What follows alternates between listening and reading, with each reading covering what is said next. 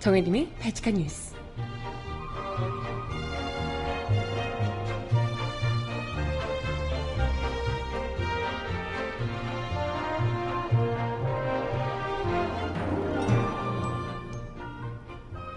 여러분 안녕하세요. 발칙한 뉴스 정혜림입니다. 박근혜 정부의 캐비닛 문건이 또 또또 발견됐습니다. 아, 이거 갈수록 기대가 되는데요. 이번엔 삼성 위안부 세월호 등과 관련된 위법한 지시 정황이 고스란히 담겨 있는 문건이라고 하는데요. 특히 이 시기는 우병우 전 민정수석 재직 시기와 상당히 겹치는 부분이 많아서 법꾸라지 우병우를 잡는 올가미가 될 수 있을지 기대를 모으고 있습니다. 음악 특화에서 오늘 이야기 함께 나눠볼게요. 첫 곡 자이언티가 부르는 노래 듣고 오겠습니다. 신청곡 있으신 분 주세요.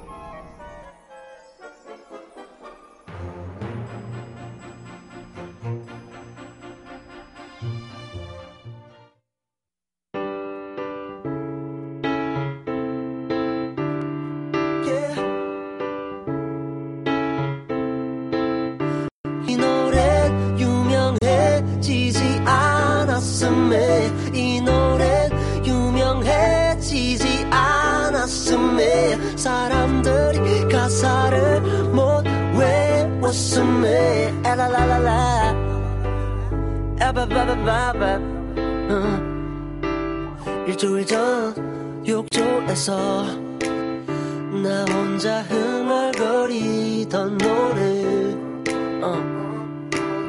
이제는 너 혼자 듣고 있고 곧 사람들도 듣게 되겠지 어, yeah. 피아노 하나론 심심해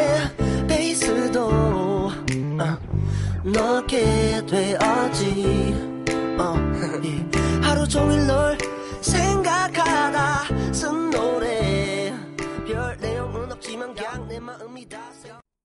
네, 첫 곡으로 자이언티가 부르는 노래라는 노래를 노래라는 제목의 노래를 전해드려봤습니다. 아, 신청곡은 잠시 후에 전해드려 보도록 할게요. 네, 오늘 이야기 본격적으로 시작해 보겠습니다. 어제에 이어서 박근혜 캐비닛 문건과 관련된 추가 보도 이야기를 여기저기서 너무 많이 듣고 계시겠지만 저도 좀 핫하기 때문에 안 가져올 수가 없죠. 네, 추가로 또 더 발견이 됐더라라는 이 박근혜 정부 당시에 청와대에서 도대체 무슨 일이 있었던 건지 얼마나 적법하지 않은 일들이 많았던 건지 정말 파도 파도 그냥 화수분처럼 계속 나오는 것 같은데 아무튼 또 캐비닛이 발견됐다고 합니다. 청와대에 대체 얼마나 캐비닛이 많은 거야? 네, 아무튼 이번 건도 청와대에서 박근혜 게이트 수사 중인 특검에 제출하기로 했다고 하는데요. 어, 박수현 청와대 대변인 브리핑에 따르면 정무수석실 내 캐비닛에 추가로 발견된 문서들이 박근혜 정부 당시 정책조정수석실 기획비서관이 2015년 3월 2일부터 2016년 11월 1일까지 작성한 254건의 대통령 비서실장 주재 수석비서관 회의 문건을 비롯해서 총 1361건에 달한다고 합니다. 이 254개 추가로 발견된 문건은 비서실장이 해당, 해당 수석 비서관에게 업무 지시한 내용을 회의 결과로 정리한 것이라고 하는데요. 해당 문건은 대통령 기록물로 지정되지는 않은 상태지만 비교적 시스템을 갖춰서 회의 때마다 작성된 것으로 보인다고 합니다. 뭐 별도 제목은 없고 회의 날짜가 일일이 적혀 있었던 것으로 꼼꼼하게 이제 회의 업무 보고를 이제 썼던 것 같은데요. 이게 시기가요. 날짜가 있으니까 대충 시기를 짐작할 수 있잖아요. 시기를 따지면 김기춘 비서실장 이후 이병기 이원종 비서실장 재직 기간과 겹친다는 게 청와대 설명이고요. 또 우병우 전 민정수석의 재직 기간과도 상당 부분 겹치고요. 그리고 조윤선 전 정무수석의 재직, 재직 기간하고도 일부분 겹친다고 합니다. 그래서 일단은 해당 문건을 작성한 기획비서관이 홍남기 현 국무조정실장으로 알려지고 있는데요. 이분이 지금 현 국무조정실장인데 청와대 기획비서관으로 재임하던 시절인 이라고 해요. 그래서 그분이 지금 또 자기가 작성한 거 맞다 이렇게 이야기를 했다고 하더라고요. 그래서 어, 이것이 과연 우병우 다른 사람들도 다른 사람이지만 특히나 우병우를 잡는 열쇠가 될 수 있지 않을까 이런 기대를 좀 하고 있습니다.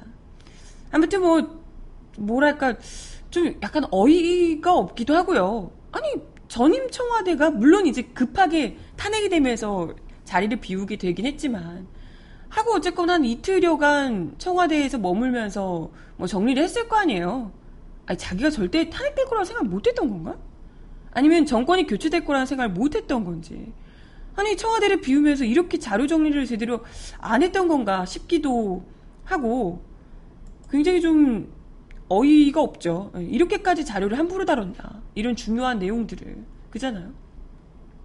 이것도 좀 어이가 없지만 중요한 것은 이 문건 자체 내용이 청와대 차원에서 저질러진 그야말로 스펙타클한 버라이어티한 불법 행위에 대한 여러 가지 정황을 담고 있다는 거죠. 박 대변인은 문건 중에는 삼성 및 문학의 블랙리스트 관련 내용, 또 현안 관련 언론 활용 방안 등이 포함되어 있다. 특히 한일 위안부 합의, 세월호, 국정교과서 추진, 선거 등과 관련해 적법하지 않은 지시사항이 포함되어 있다 라고 이야기를 하고 있습니다.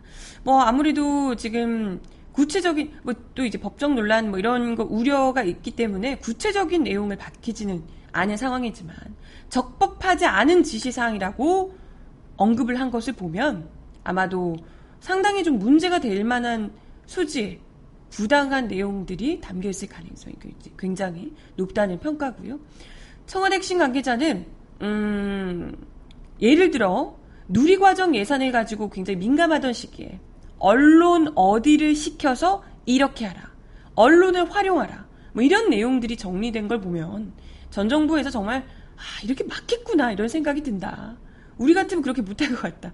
이렇게 이제 뭐 이야기를 했다고 합니다. 그러니까 구체적으로 이런 여론들이 국민에게 자신의 정책들 이런 것들을 설득하고 이런 게 아니고 여론몰이를 하고 왜곡된 정보를 뭐 이렇게 해서 바른 소리를 하는 사람들이 입을 틀어막고 뭐 이런 방식으로 어떻게 활용을 하고 여론몰이를 하고 이런 방식으로 청와대가 직접 지시를 내려서 적법하지 않은 지시를 내려가면서 그렇게 한 4년 이상을 이끌어 왔었다라는 것을 볼 수 있는 대목이죠.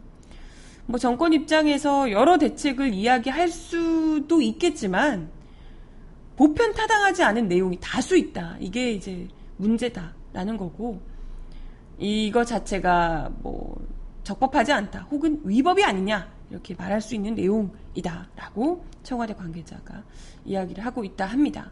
그래서 일단은 현재 254개의 문건에 대한 분류와 분석을 끝냈고 나머지 문건에 대한 작업을 진행하고 있다고 밝혔고요. 문제가 될 수 있는 정황이 추가로 발견될 수도 있다는 얘기겠죠. 아무튼 뭐 지난 7월 14일에 민정비서관실에서 발견된 문건에 대한 조치 절차와 마찬가지로 특검에 관련 사본을 제출할 예정이라고 밝혔고요. 원본은 대통령 기록관에 이관 조치할 예정이라고 밝혔습니다. 그래서 뭐 우병우 전 수석이나 박근혜 뭐 뿐만이 아니라 우병우 전 수석이나 이런 핵심 관계자들에 대한 혐의가 추가되거나 또 문학의 블랙리스트 사건으로 구속 기소돼 있는 조윤선 전 정무수석 등의 혐의에 더 무게가 실리게 될지 주목되고 있습니다. 아무튼 뭐 실제로 이 문서들이 일단은 청와대 측에서는 위법한 것으로 보인다. 위법한 것으로 보인다라고 이제 이야기를 해서 특검으로 넘어간 상황이지만 실제로 범죄 증거인지 여부는 법원에서 판단을 하겠죠. 네, 뭐 어찌됐건 간에 이러한 그 의심이 가는 상당히 불법 행위 정황이라고 볼 수 있는 의심이 가는 그런 정황들이 눈앞에 보이는데도 이걸 그냥 아 넘어가자 이 전 정부의 일인데 넘어가자 이렇게 하는 건 사실 있을 수가 없는 일일 겁니다. 당연히 이건 시시비비를 가려야 하는 문제고요. 가뜩이나 우리 지금 현 정권이 지난 정권 박근혜 정권이 이 어마어마한 국정농단 때문에 결국은 국민들로부터 끌어내려진 정부인 거잖아요. 그렇기 때문에 더더욱이 이런 일이 다시는 없게 하기 위해서 전 정부의 저지른 전 정부가 저질렀던 비위 사항들은 분명히 시식 비비를 가려내고 다시는 이런 일들이 발생하지 않도록 하는 것이 무엇보다 중요할 겁니다. 그래서 당연히 이건 뭐 특검에서 그리고 또 검찰 법원에서 엄중하게 따져 물어야 할 부분이고요. 또 더 남아있는 것이 없는지를 샅샅이 뒤져야 할 겁니다. 근데 뭐 지금 이 상황에서 야당에서는 아무래도 뭐 찔리는 구석이 많으니까 그렇겠죠. 청와대 문건 공개가 법치 국가의 기본을 무시하는 행위라고 난리를 치고 있습니다. 진짜 가짜죠. 너무 웃겨. 걔들 막, 어우, 우리 알고 있거든요. 무려 남북 선언, 남북 공동 선언까지 막 그냥 까고 그랬던 어마어마한 이거 외교 안보적인 문제의 비공개 문서를 그것이야말로 정말 어마어마한 국가 안보 차원의 문서잖아요. 그런 문건도 막 공개하고 그냥 배째라고 나섰던 분들이 지금 이러한 그것도 불법 사항이 담겨 있는 문건을 그것도 지들이 안 하고 가놓고 제대로 처리 안 해놓고 그냥 떡하니 내놓고 버려두고 갔던 문건을 공개했다고 법치주의 국가 법치 국가의 기분을 무시하는 행위라고 비난을 비난을 하고 있습니다. 뭐 최장 30년까지 열람 및 사본 제작을 제작하고 있는 대통령 지정 기록물이다. 이렇게 이제 주장을 하고 있어요. 근데 어이가 없죠. 진짜 만약에 이 문서들이 발견된 문서들 어마어마한 문서들이 대통령 지적 기록물이라면 그건 현 청와대 사람들이 문제가 아니라 이러한 어마어마한 문서들을 관리도 하지 않고 그냥 버리고 튄 전임 정부의 공직자들이 처벌을 받아야 될 문제 아니냐는 거예요. 버리고 튀어놓고 그 버린 걸 두고 버리고 가서 이게 문제가 있네라고 얘기하는 것을 두고 그걸 왜 공개했냐고 어? 버리고 갔으면 쓰레기 아니었어? 네. 그런 거 아니냐고요. 이게 뭔지를 보고 이게 기록물인지 아닌지를 판단할 수 있는 거 아닙니까? 그잖아요.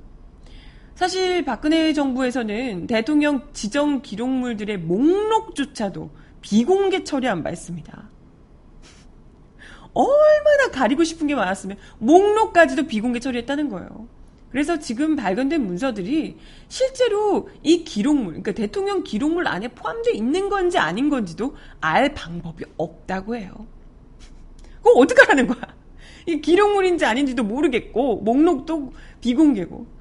이런 상황에서 이걸 뭔줄 알고 이걸 비공개를 할지 그것도 엄연히 눈에 보이는 불법들이 보이는데 당연히 당연하지 않습니까 그죠?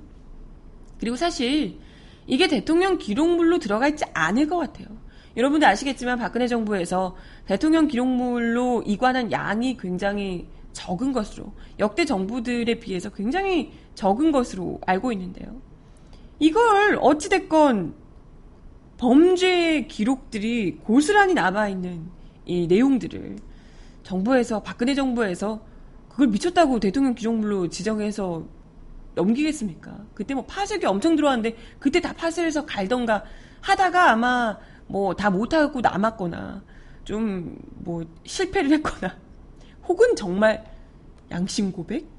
내부 고발자가 있었거나 뭐 이런 류가 아니었을까. 생각이 들어요. 그래서 대통령 기록물 안에도 아마 포함되어 있지 않, 않지 않을까 이런 생각이 드는데요.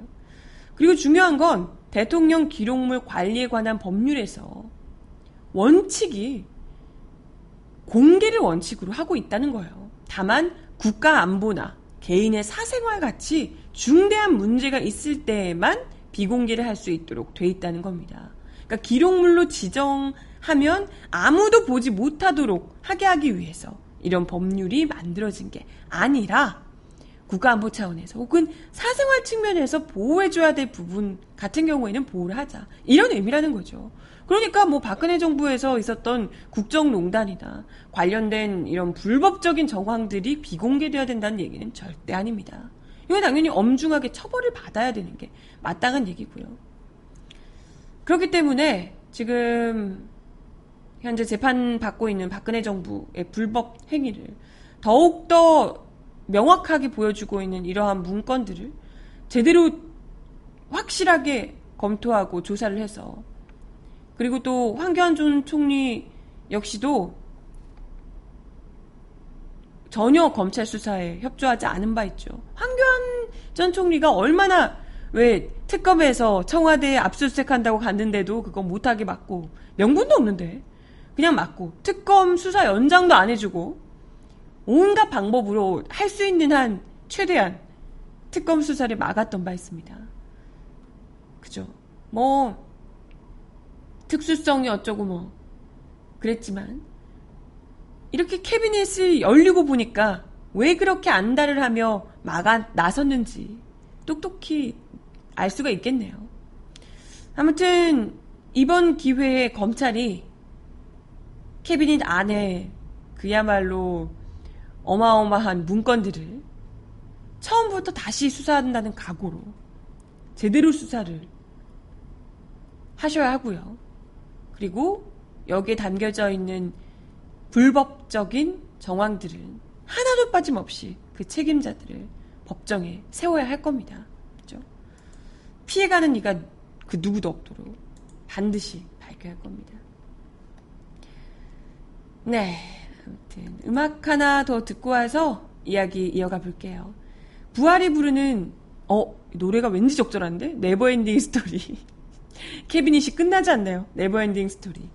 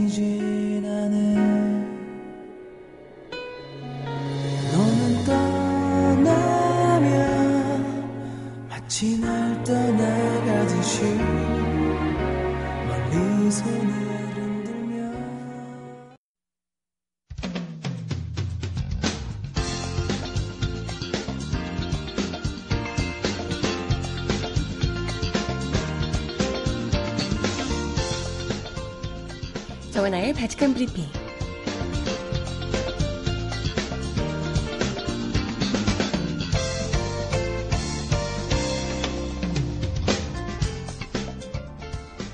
첫 번째 소식입니다. 문재인 대통령은 내년 최저임금 인상 결정이 소득주도 성장에 힘을 불어넣을 계기가 될 것이라고 평가했습니다. 급격한 인상에 따른 부작용 해소 대책도 지시했는데요. 문 대통령은 어제 청와대 수석 보좌관 회의를 주재하며 내년도 최저임금 인상 결정은 최저임금 1만 원 시대로 가는 청신호라며 최저임금 1만 원은 단순히 시급 액수가 아니라 사람답게 살 권리를 상징한다. 라고 말했습니다. 그렇죠, 그렇죠. 2020년 최저임금 1만 원 공약 이행을 위한 첫 디딤돌을 구축했다는 평가로 해석됩니다. 문 대통령은 극심한 소득 불평등을 완화하고 소득주도 성장을 통해 사람 중심의 소득 국민 성장 시대를 여는 대전환점이 될 것이라고 의미를 부여했습니다. 새 정부가 강조하는 사회적 양극화 해소, 소득주도 성장의 중요한 고리가 최저임금 인상이라는 점을 강조한 겁니다. 문 대통령은 고통 분담을 떠안아준 사용자 위원들의 결단에 감사드린다며 경제계를 향한 격려 메시지도 내놨는데요. 재기가 역대 네 번째 높은 인상률 16.4%, 또 역대 최대 인상폭 1,060원에 반발하는 상황을 감안한 것으로 보입니다. 문 대통령은 최저임금 1만원 성공 여부는 최저임금의 빠른 인상을 감당하기 어려운 소상공인과 영세 중소기업들의 부담을 어떻게 해소시켜 주느냐에 달려있다며 관계부처 합동으로 발표한 종합 지원 대책이 실효성이 있도록 연말까지 점검, 보완해 나가길 바란다고 당부했습니다.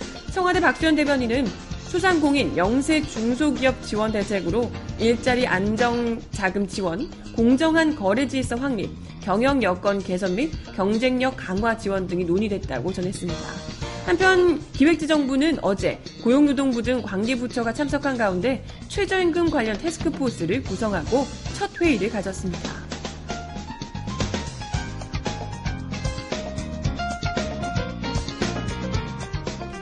다음 소식입니다. 비자금 조성과 연임 로비 의혹을 받고 있는 하성용 한국 항공우주산업 KI, KAI 대표가 한국형 전투기 사업과 관련해 안종범 전 청와대 정책조정수석 등 청와대 측과 옛 여당 지금은 야당이죠. 중진 의원에게 청탁을 한 정황이 포착됐다고 합니다. 박근혜 정부 당시 청와대와 친박 실세가 KAI에 대한 감사원 감사를 무마하려 했다는 의혹이 제기된 상황에서 박근혜 정부와 이들의 유착 의혹이 더욱더 짙어지고 있습니다. 어제 사정당국에 따르면 검찰 특별수사본부와 박영수 특검팀은 지난해 안전수석의 휴대전화 분석 과정에서 과거 국회 국방위원회 소속이던 모 의원이 안전 의원에게 2014년 7월 KFX 한국형 전투기 사업과 관련해 박근혜 대통령도 잘 아는 하성용 대표를 만나보라고 보내자 이미 하 대표를 만났다고 답한 안 전 수석의 문자 메시지를 확보했습니다. 방위사업청은 2014년 1월 올해 200억 원의 예산이 반영돼 한국형 전투기 사업 체계 개발을 시작했다고 밝혔습니다. 그러나 엔진 수와 형상을 놓고 국방부 공군 국방과학연구소는 쌍발 엔진의 C103형을 KAI와 한국국방연구원은 단발 엔진 형을 선호한 상황이었다고 합니다. 모 의원은 당시 청와대 경제수석이었던 안전수석에게 이 같은 상황을 설명하며 국방부 등을 비판했다고요. 그는 얘들 말대로 하면 연구개발비만 최소한 2조 원 이상 들고 더 들고 기술 부족 문제는 더 심각해진다. 차세대 전투기는 단발 엔진으로 하며 그보다 저급한 한국형 전투기는 쌍발을 고집하는 것도 앞뒤가 맞지 않는다며 국방부, 공군, 국방과학연구소 마피아들이 고집 부리는 건 이해가 안 된다라고 이야기를 했었다고요. 이에 안전의원이 그렇지 않아도 자문을 하려 했다. 저도 같은 생각이다. 라고 하며 동의를 했었다고 합니다. 아, 네.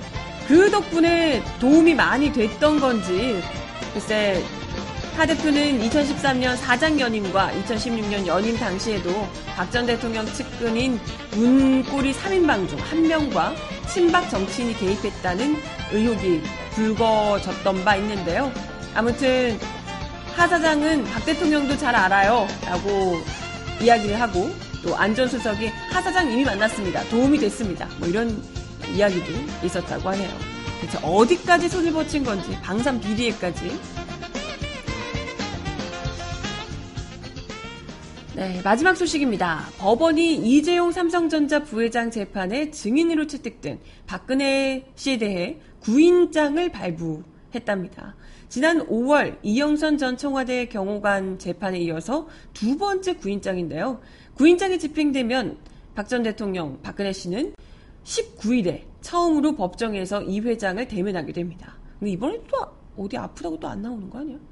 이 부회장 등 삼성 뇌물 사건을 맡은 서울중앙지법 형사 27부는 19일 증인신문이 예정된 박근혜 씨에 대해 17일 구인장을 발부했다고 밝혔습니다. 박영수 특별검사팀은 이 부회장이 경영권 승계 작업에 대한 박 전 대통령의 도움을 기대하고 최순실 씨에게 돈을 건넸다고 보고 있습니다. 통상 뇌물 사건은 동전의 양면처럼 연결되어 있기 때문에 뇌물 공여 혐의를 받는 이 부회장 재판에 뇌물 수수자인 박근혜 씨의 증언 핵심적입니다. 박 전 대통령은 지난 5일에도 이 부회장 재판에 증인으로 채택됐지만 건강상의 이유를 들어 불출석 사유서를 내고 나오지 않은 바 있습니다. 형사소송법은 증인이 정당한 사유 없이 소환에 응하지 않을 때 구인할 수 있도록 하자 한다고 어, 규정을 하고 있는데요. 과연 구인장이 집행이 될까요? 집행이 되게 된다면 박근혜 씨와 이 부회장이 처음으로 법정에서 서류를 마주하게 됩니다. 뭐 실제로 구인이 이루어질 수 있을지는 모르겠고요. 박근혜 씨가 이전에 한번 구인장이 발부가 됐지만 완강하게 박근혜 측이 거부를 하면서 끝내 집행에 실패한 바 있다고 해요.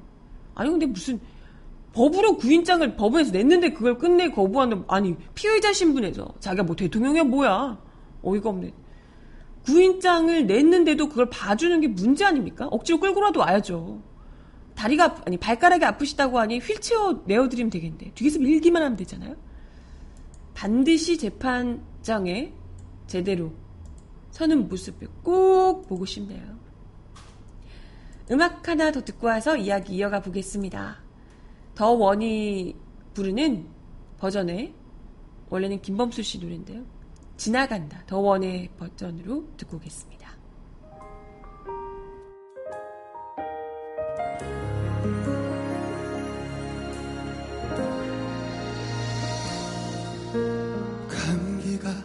언젠간 열이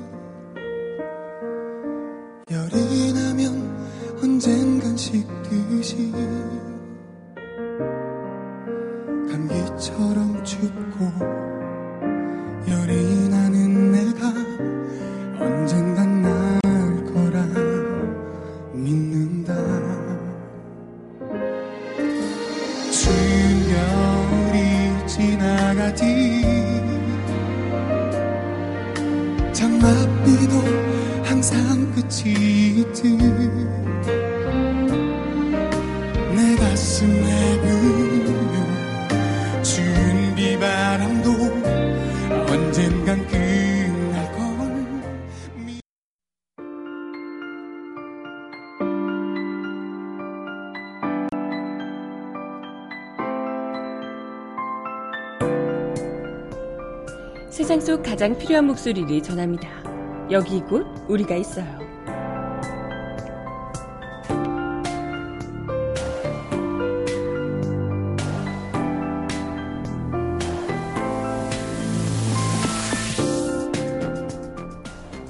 서울시가 산하기관 등에서 일하는 무기계약직 2,442명 전원을 정규직으로 전환하기로 했다는 소식입니다.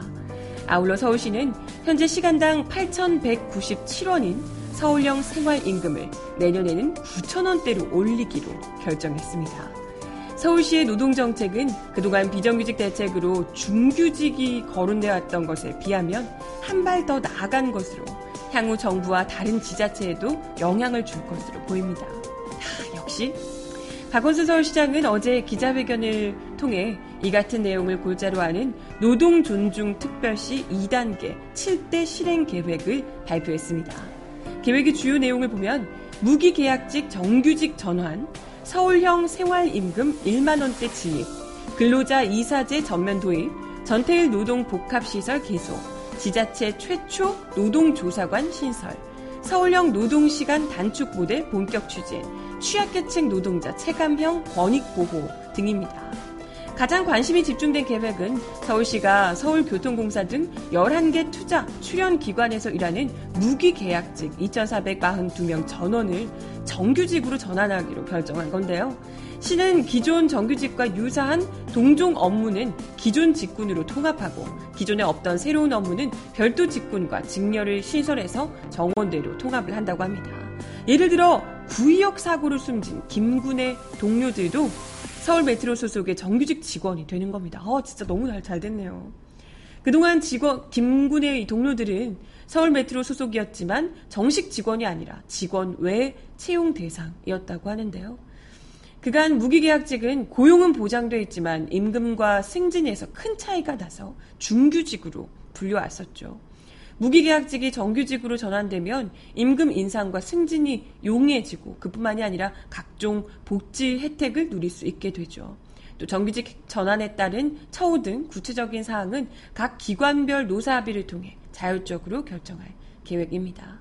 아울러 서울시는 현재 시급 8,197원인 생활임금을 2018년 9,000원대로 인상해 2019년에는 만 원대 진입을 추진하기로 했습니다.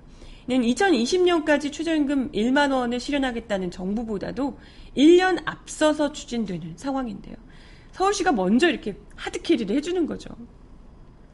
적용 대상은 공무원 보수 체계를 적용받지 않는 기간제 노동자, 공무원, 아니, 공무직 등 직접 채용 노동자, 또 민간 위탁 노동자, 뉴딜 일자리 참여자, 투자 출연 기관 노동자 등 15,000여 명이라고 합니다. 또 현재 9개 투자 출연 기관에서 시행 중인 근로자 이사회는 올해 100명 이상 고용된 16개 투자 출연 기관 모두 도입을 완료합니다. 내년 4월에 문을 여는 전태일 복합 시설을 비롯해서 노, 서울 노동권익센터, 감정노동권리보호센터, 아, 이런 거 진짜 필요해요. 감정노동, 전화하시는 분들, 이런 분들이요. 청년 아르바이트 보호센터, 또 비정규직 근로자 건강증진센터, 이동노동자 쉼터 등도 들어설 예정이라고 합니다. 지방고용노동청의 근로감독 기능을 보완하는 노동조사관도 신설이 되고요. 서울시 민간 위탁기관 등 소규모 사업장에서 노동권 침해 신고가 들어오면 자체 조사를 해서 시정 권고하고 추가 조치가 필요할 때는 중앙정부에 넘길 예정이라고 하네요. 박원순 시장은 같은 일을 하면서도 각종 차별을 받아왔던 비정규직의 실질적 정규직화로 고용구조를 바로잡는 공공부문 정규직화 모델을 정립하겠다라며 중앙정부도 비정규직 정규직화를 주요 과제로 추진하고 있으니 전국적으로 적극 확산되기를 기대한다라고 밝혔습니다. 아무래도 서울시가 가장 또 인구가 많은 곳이기 때문에 서울시뿐만 아니라 이제 뭐 경기도 뭐 다른 지역들 그래서 정규 정규직이 전국적으로 다 정규직화가 지금 뭐 비정규직 정규직화 한다고 해놓고 은근슬쩍 무기계약직 정도로 돌리는 것으로 이른바 중규직 정도로 돌리는 것으로 대충 무마하려는 기업들 많은 듯한데요. 그런 것이 아니라 확실하게 무기계약직들이 아니라 정규직으로 보호를 받을 수 있는 노동자의 권익을 보호받을 수 있는 정규직으로 될 수 있게 네, 많이들 좀 퍼져나갔으면 하는 바람이네요. 그죠? 네. 아, 음악 하나 더 듣겠습니다. BMK가 부르는 꽃피는 봄이 오면 들어요.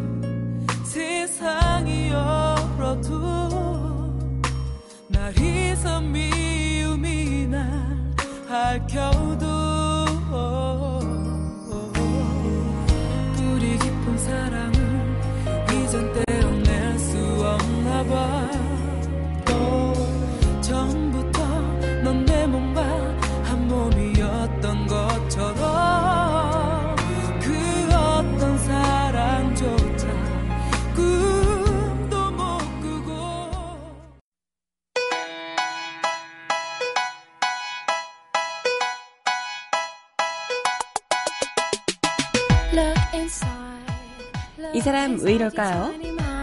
Look a bit harder, cause we're so uninspired, so sick and tired of all the hatred you harbor.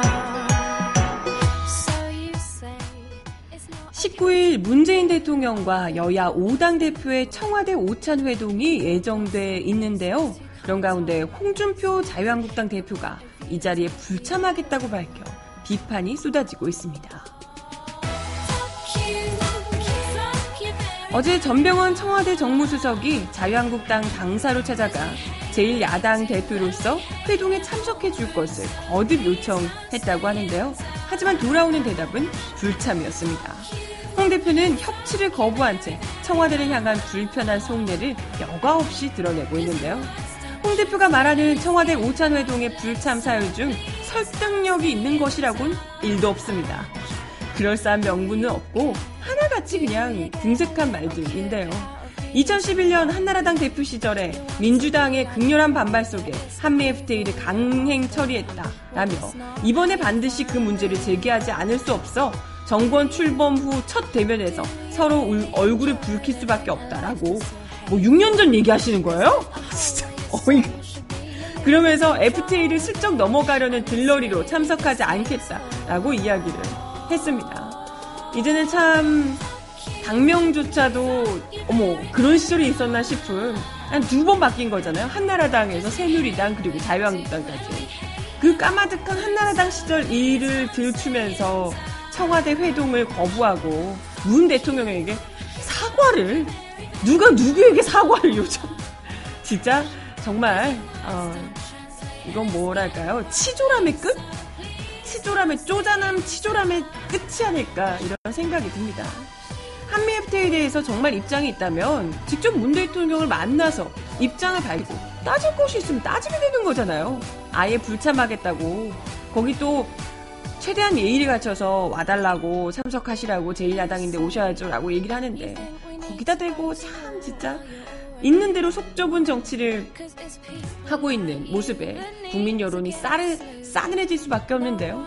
비난이 쏟아지자 홍 대표는 또 SNS에 뱁새가 아무리 제자일거려도 황새는 제가 있길 간다.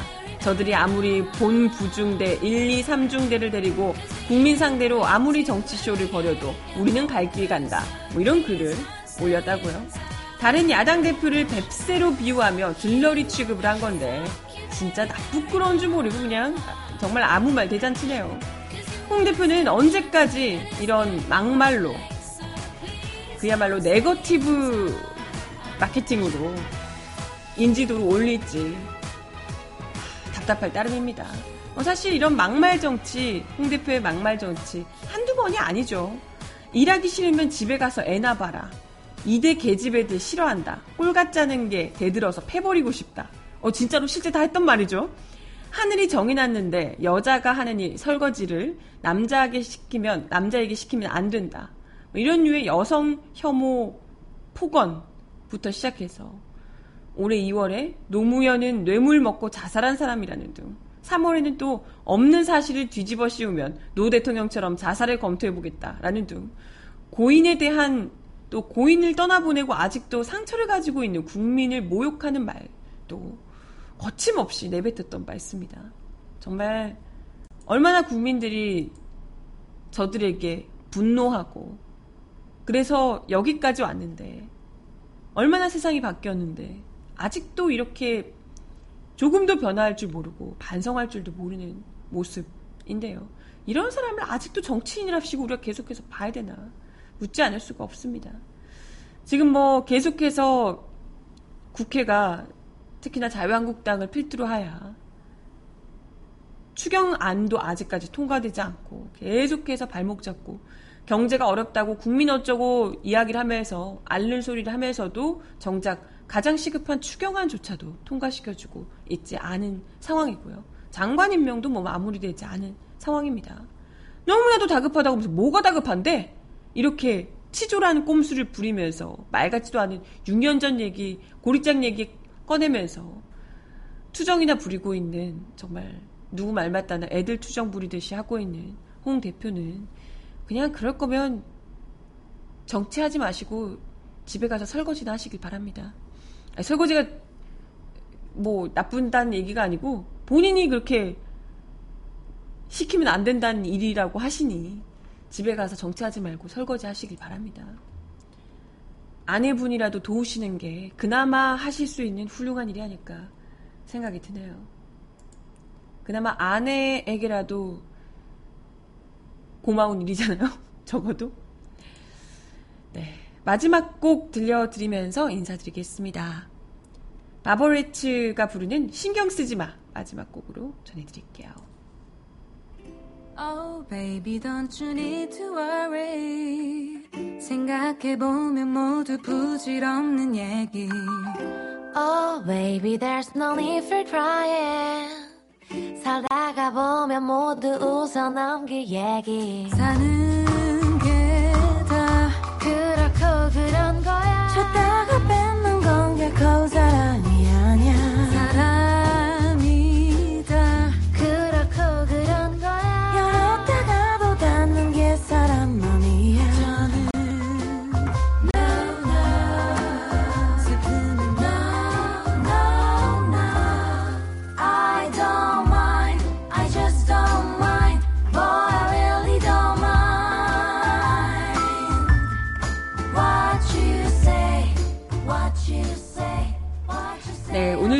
바티칸 뉴스 함께 해주셔서 감사하고요. 바티칸 뉴스는 내일 10시에 다시 오겠습니다. 여러분 좋은 하루 보내세요. 안녕.